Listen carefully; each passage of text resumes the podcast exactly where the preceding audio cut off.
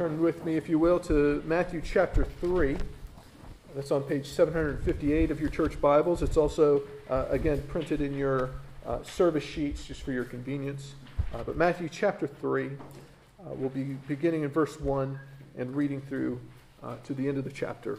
As we continue our series in, in Matthew's Gospel, we started off uh, in the Advent season looking at the, the birth of Christ Jesus.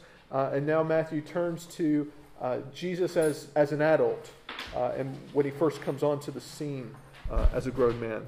So, Matthew chapter 3, beginning in verse 1, and this is God's word. In those days, John the Baptist came preaching in the wilderness of Judea Repent, for the kingdom of heaven is at hand. For this is he who was spoken of by the prophet Isaiah when he said, The voice of one crying in the wilderness, Prepare the way of the Lord, make his paths straight. Now John wore a garment of camel's hair and a leather belt around his waist, and his food was locusts and wild honey. Then Jerusalem and all Judea and all the region that, about the Jordan were going out to him, and they were baptized by him in the river Jordan, confessing their sins. But when he saw many of the Pharisees and Sadducees coming to his baptism, he said to them, You brood of vipers, who warned you to flee from the wrath to come? Bear fruit in keeping with repentance. And do not presume to say to yourselves, We have Abraham as our father. For I tell you, God is able from these stones to raise up children for Abraham. Even now the axe is laid to the root of the trees. Every tree, therefore, that does not bear good fruit is cut down and thrown into the fire. I baptize you with water for repentance, but he who is coming after me is mightier than I whose sandals I am not worthy to, uh, to carry. He will baptize you with the Holy Spirit and fire. His winnowing fork is in his hand, and he will clear his threshing floor and gather his wheat into the barn. But the chaff he will burn with unquenchable fire. Then Jesus came from Galilee to the Jordan to John to be baptized by him. John would have prevented him, saying, I need to be baptized by you, and do you come to me? But Jesus answered him, Let it be so now for thus it is fitting for us to fulfill all righteousness. Then he consented. And when Jesus was baptized, immediately he went up from the water, and behold, the heavens were opened to him, and he saw the Spirit of God descending like a dove and coming to rest on him. And behold, a voice from heaven said, This is my beloved Son, with whom I am well pleased. Amen. The grass withers and the flower fades, but the word of our God stands forevermore. What if the queen decided to come round to your home for tea?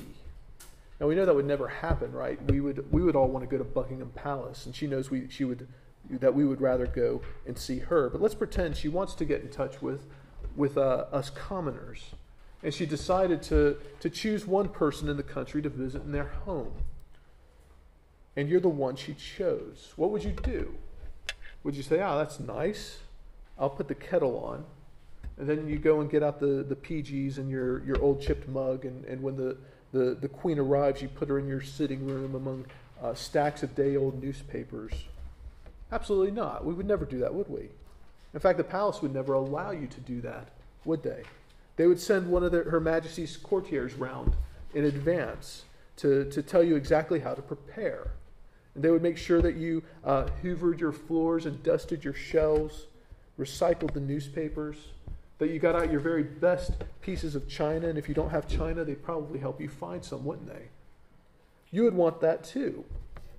You would want you to show your very best for the queen, wouldn't you? You'd clean, you'd clean more than you'd ever cleaned before. You'd probably go out and buy a new outfit. Even though the queen says she wants to know how, the, how we commoners live, none of us would really want the queen to know how we actually live, would we? We would put forth an effort. You see, we, we sort ourselves out for the, the people that we think are important, don't we? I, I knew a young man who, who had a young lady he was wanting to impress. So before she came round uh, to, for a visit, he spent six hours cleaning his flat. Now, this wasn't me. I, I won't tell you who it was to, to protect the guilty. But, but he told me later when he was uh, cleaning out his refrigerator that he, he found a, a cucumber in the very bottom of the fridge and it was still unopened. It was still in that, that tight plastic wrapping that it, it comes from from the store in.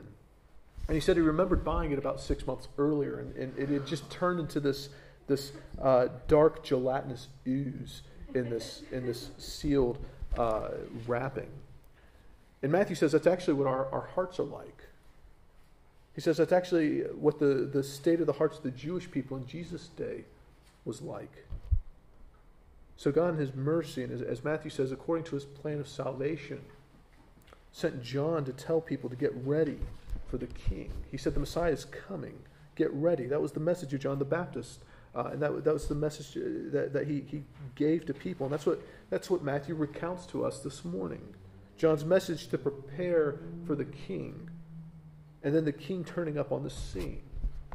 So there's two points uh, for us, two things I'd like us to see. I thought I'd, I'd ease us into the new year and our new early start time. So just two points today. One, how we, how we prepare ourselves for Jesus, and two, how Jesus prepares us for himself. So, first of all, how we prepare ourselves for Jesus. Matthew uh, introduces us for the first time here to John the Baptist. Now, in Luke's gospel, we're told that John was the, the cousin of Jesus. But Matthew highlights the fact here that he is actually the prophet of God sent to prepare the way for the Messiah. And we see in the, the first 12 verses here the, the heart of John's ministry. John was a, a bit of a strange guy, wasn't he? He was an outsider living out in the wilderness all alone. But his message spread like wildfire. People were pouring out of the surrounding cities to go to him and to, to hear the message that he had to proclaim. What was John calling people to do? Well, we're, we're told that here in, in, uh, in verse 1 and or verse 2 and verse 6. He says in verse 2, Repent, for the kingdom of heaven is at hand. And then verse 6, what were they doing? Well, well the people, they, they were coming and they were baptized by him in the river and they were confessing their sins. And those are two simple verses, aren't they? But they represent a major turn in the history of God's people. See, the Jews of Jesus' day were, were essentially taught that they had to justify themselves before God, that they needed to, uh, the, to, to make sacrifices for their sin. So if you, if you sin, there was a, a prescribed sacrifice that you would, that you would go and make to, to try and make yourself right before God. You make yourself right before God by paying for your sins through this blood sacrifice. But those coming to God, or excuse me, those coming to John, on the other hand, were called to be their own accusers, weren't they? To openly admit to their sin before God. And this is actually a striking account for us today because we're so confused about what it means to be made right with a holy God we tend to fall into two extremes in Western culture the, the spiritual but not religious, and the religious but not spiritual. The spiritual but not religious are, are where the, the majority of people in a, a secular society like ours are, are. It's the person who says, I believe in something. I believe in a, a God of some kind, but I don't think he can, he can really be known, and I don't think he is he's that concerned with us. And so I, we, we just have to, to do the best that we can. We need to show kindness to one another, and we need to try and help one another out. Maybe sometimes we think that, that things like, like meditation help us to, to get in touch with, with the kind of people God wanted us to be, if we just clear our minds and so forth. But spiritual, not religious. We believe in something, but we don't know what that thing is. And if you identify yourself as, as being in this category, then I'd, I'd suggest that, that actually you should be far more concerned and disturbed by the not knowing. That, that uncertainty should, should, really, should really nag at you. That having a God that made you but doesn't care about anything about you is really not a God at all. It should bother you. And if you think there's something or, or someone out there and, and they don't care, that, that should trouble you. Now, the second person, the, the religious but not spiritual, are, are kind of like the Jews in Jesus' day. It's a self justification approach. The person says that, that uh, I have some problems, but I can, I can fix them myself. I can, I can justify myself by doing certain things that are good. You know, this is why we do New Year's resolutions every year, isn't it? We're trying to, to just make ourselves uh, a bit better each year.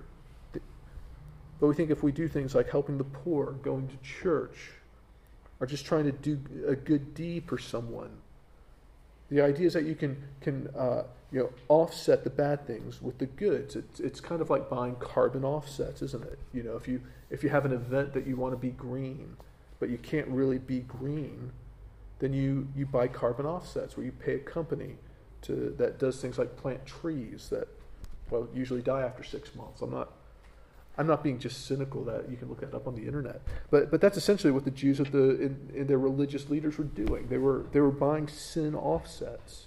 They were trying to justify themselves before God by obeying rules that, uh, and, and making sacrifices for their sins.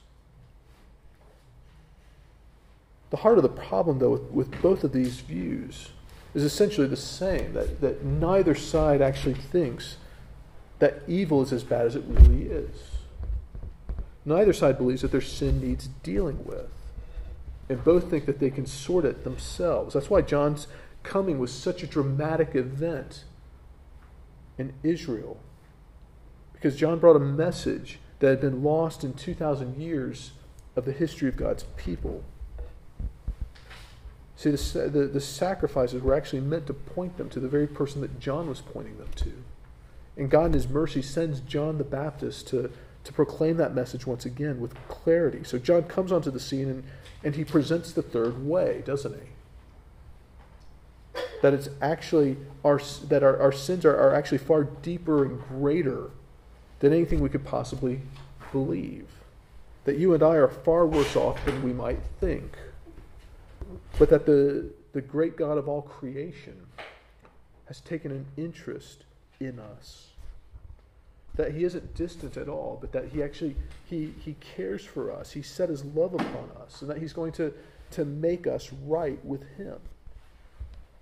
So how does John uh, tell us to prepare for Jesus? I want to briefly see three ways to prepare and one and one warning that he gives. First of all, he says that we, we need to confess and repent of our sins. That's what the, the people were doing who were coming out to John, weren't they? And that's what he tells the Pharisees and the Sadducees they need to do in verse 8 bear fruit in keeping with repentance. You probably noticed the, the rather fiery message that John, John gives to the, the Pharisees and the Sadducees. And we see Jesus actually interacting with them quite a lot in similar ways. The Pharisees were, were what we would call uh, the legalists. They were the ones who thought they could justify themselves by keeping the rules. The Sadducees, on the other hand, were the moral relativists. They had essentially, uh, they were essentially the ones saying that, that we aren't that bad and God is understanding of our weaknesses. And John doesn't mince words with these two groups of people, does he? He calls them to repentance. Just as the, the general population of people was coming to, were, were coming to John to repent of their sins. I think on this point it's really important for us to understand what the Bible means by repentance. Often people think of repentance as a, a mental acknowledgement of their sin or as a, a, an emotional sorrow over their sin. And both of those things are, are part of repentance. But the scriptures actually uh, takes those two ideas and adds to them something else. It adds to them a, a, an actual change of life a turning away from our old way of living. It's a change of course. It's a, it's a redirection. In other words, uh, John and Jesus don't think it's better to ask forgiveness than permission. You know that saying that, that we often say, or, or that actually I often say, uh, you know, I'm doing this thing that I know is wrong, but I, I, ju- I, if I just say sorry later, it's going to be fine. See, true repentance is actually costly. It's not just an easy way out, it's not just feeling bad about something or acknowledging it, but it's actually turning from it. It's costly, it's hard, not just because we have to admit that we're wrong, but because we have to turn from it to Christ Jesus. That's what John means when he talks about repentance. And that's the first thing he tells people to do to prepare themselves for the Messiah. The second thing John says is, is actually we need cleansing from our sins. This is why he came baptizing people who were repenting of their sins. And baptism points to the, the washing away of our sins by God. It's a, it's a solemn and it's a one time act. And I'm not going to, to go into the details on, on uh, our baptismal practices in this church right now. You can, uh, you can join us for our evening service starting next week, where we'll be looking at uh, what it means to, to be a, a, a, church of Christ, essentially. So for now, I, I think it's sufficient to simply say that, that the baptism of John pointed to Jesus. He was coming to cleanse his people from their sins. And baptism today still points to that. It still points to a, a cleansing. But baptism in itself doesn't, doesn't take away our sins. Only Jesus can do that. But when we come before God repenting of our sins, baptism is, is actually an uh, appropriate sign of being part of God's people because it's an outward sign of what God has done for us. And being part of God's family means that, that actually our, our children are included in that as well. That we, we baptize the children of believers because we believe that, that God loves our children as well. But that's, that's the key part of baptism. The, the washing away of our sins is, is something that God does for us. It's not something that we do for Him. And that's why, that's why repentance has to come first. So the third thing that, that, that John says is that we actually need the Holy Spirit, doesn't he? Look at verse 11. He says, I baptize you with water for repentance, but he who is coming after me is mightier than I, whose sandals I am not worthy to carry. He will baptize you with the Holy Spirit and fire. Now, what does John mean by Jesus baptizing us with, with the Holy Spirit and fire? He's, he's saying that the work of Christ is, is an inward work, that, that the Holy Spirit is the one who, who works in our hearts, who, he, he's at work in the hearts of believers, the, those who are repentant, to make us more and more like Jesus. He says all believers require that. In a real sense, where we see the, the personal nature of salvation here, don't we? That God works in individuals like, like you and I. That He is uh, uh, that He's personal. I think this should actually be one of the most striking aspects of John's message, one of the most challenging aspects. In a, in a world where we mostly want to keep God at arm's length, which is what we mean by, by spiritual but not religious, isn't it? We want to keep God at arm's length. We're saying we, we want God to be out there somewhere, but unknowable.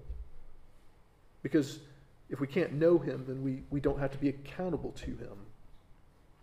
It's also what we mean by being religious but not spiritual. It does the same thing. I can cleanse myself, I don't need God to draw near to me. But John here says that's exactly what we need. We need God to draw near to us. He doesn't say it's painless either, does he?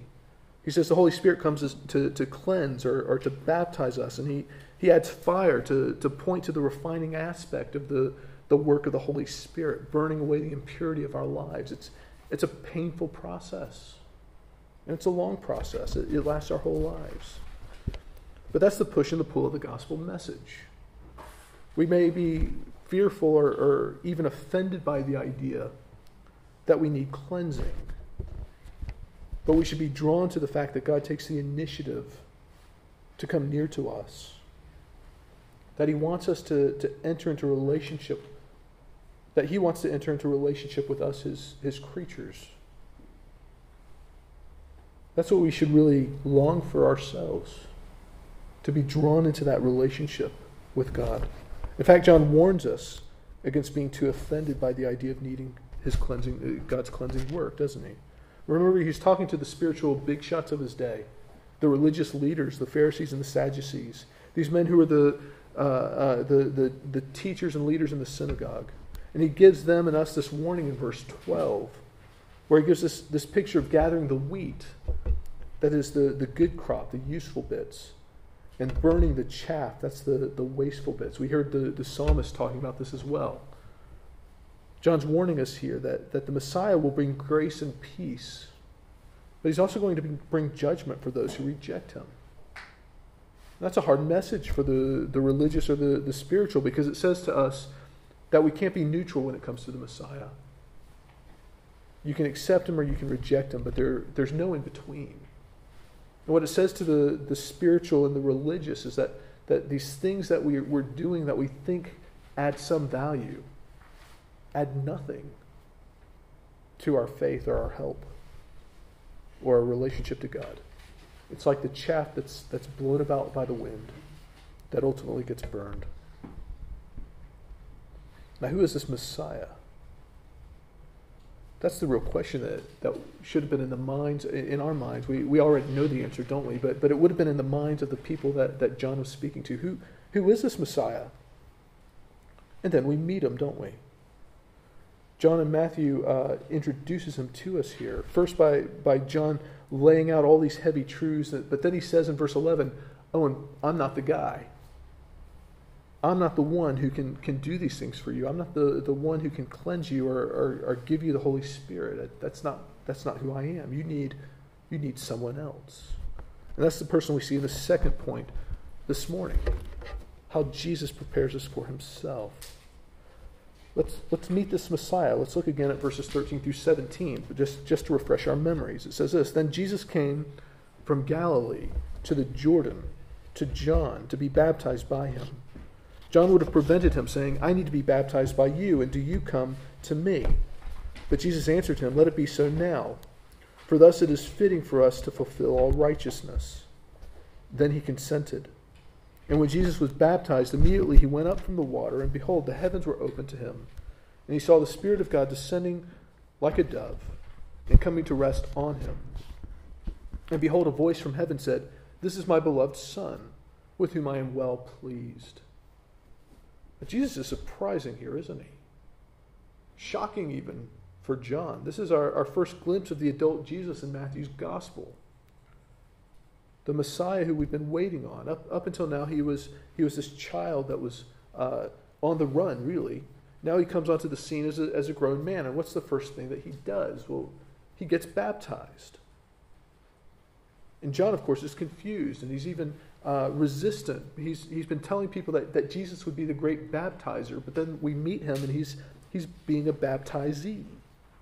Now, why does Jesus do this? Well, it's because he's, He's not the Savior any of us expected. He's a Savior who humbly enters into our world and our darkness. And what he, what he does here is he goes, he goes fully in. He plunges in with his baptism. You see, baptism doesn't only point to, to a washing and a cleansing, but it also points to, to death and resurrection. And so, in his insisting on being baptized, Jesus, the one who who doesn't sin, the one who doesn't need cleansing, points to the whole purpose of his work and the whole reason for his coming to humble himself, to enter into our sin and misery, and to suffer the death that we deserve. And his first appearance is this, this first introduction at the, at the start of his three year public ministry. Jesus reveals to us everything we need to know about him. That he is the righteous Son of God. He's willing to humble himself and enter into our mess. That he will fulfill all righteousness. That he will meet the requirements of the law and settle the debt of our sins through his death and resurrection. And Jesus calling to you and I is to let him do his work to draw near to him as our Savior and our God through faith and repentance, to take his sign and seal through baptism, and to allow him to do his work in our hearts. Jesus here says that that's what he came to do. To bring us near to God when we were when we were far off through our sin. That should strike us, shouldn't it?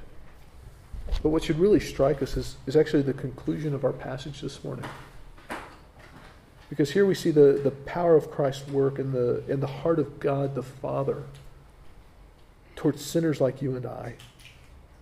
Here we learn that Jesus is, is glorious and pleasing in the sight of God the Father. After he's baptized, the, the glory of heaven is, is opened. And we hear the voice of the Father saying, This is my beloved Son with whom I am well pleased. And in these words, we hear the love of God, not only for his son, but, but also for us. The work of Christ, the work he was preparing, the, the work he was preparing to, to do, his death and his resurrection for sinners, is, is pleasing to God the Father. It's pleasing to the Father because he actually delights to save sinners like you and I. That's incredible, isn't it? That's the wonder and mystery of the gospel. See, we often think of, of God the Father as, as this angry ogre, right? That, that has to be satisfied by, by, by the blood of Christ Jesus. And, but, but it's satisfying his righteousness. This is where we see the real beauty and wonder of the gospel and the, the greatness of the work of Jesus. In these few words, we hear the very heart of God towards sinners like us. That it was the pleasure of God for his Son to come into our world, to humble himself, to take on our flesh, and to give himself for us as a payment for our sins. That's what we hear in the words of God the Father to Jesus, his Son. That Jesus didn't take this in, didn't simply take this initiative himself. That he was that he was sent.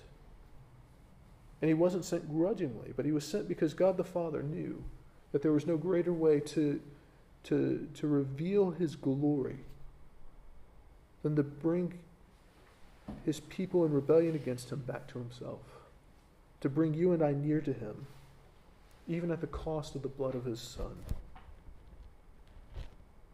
So Matthew's message to us this morning is that if we if we look to the Savior, if we follow him, if we come to him honestly confessing and repenting of our sins, then he offers us cleansing from our sins and a relationship with the Father through the Holy Spirit. And he can offer us that because of the, the work he's completed on, on the cross.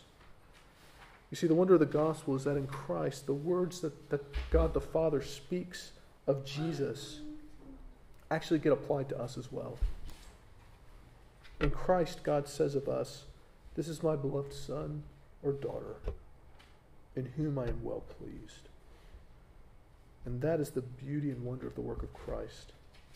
And that is the greatness of the gospel. Let us pray.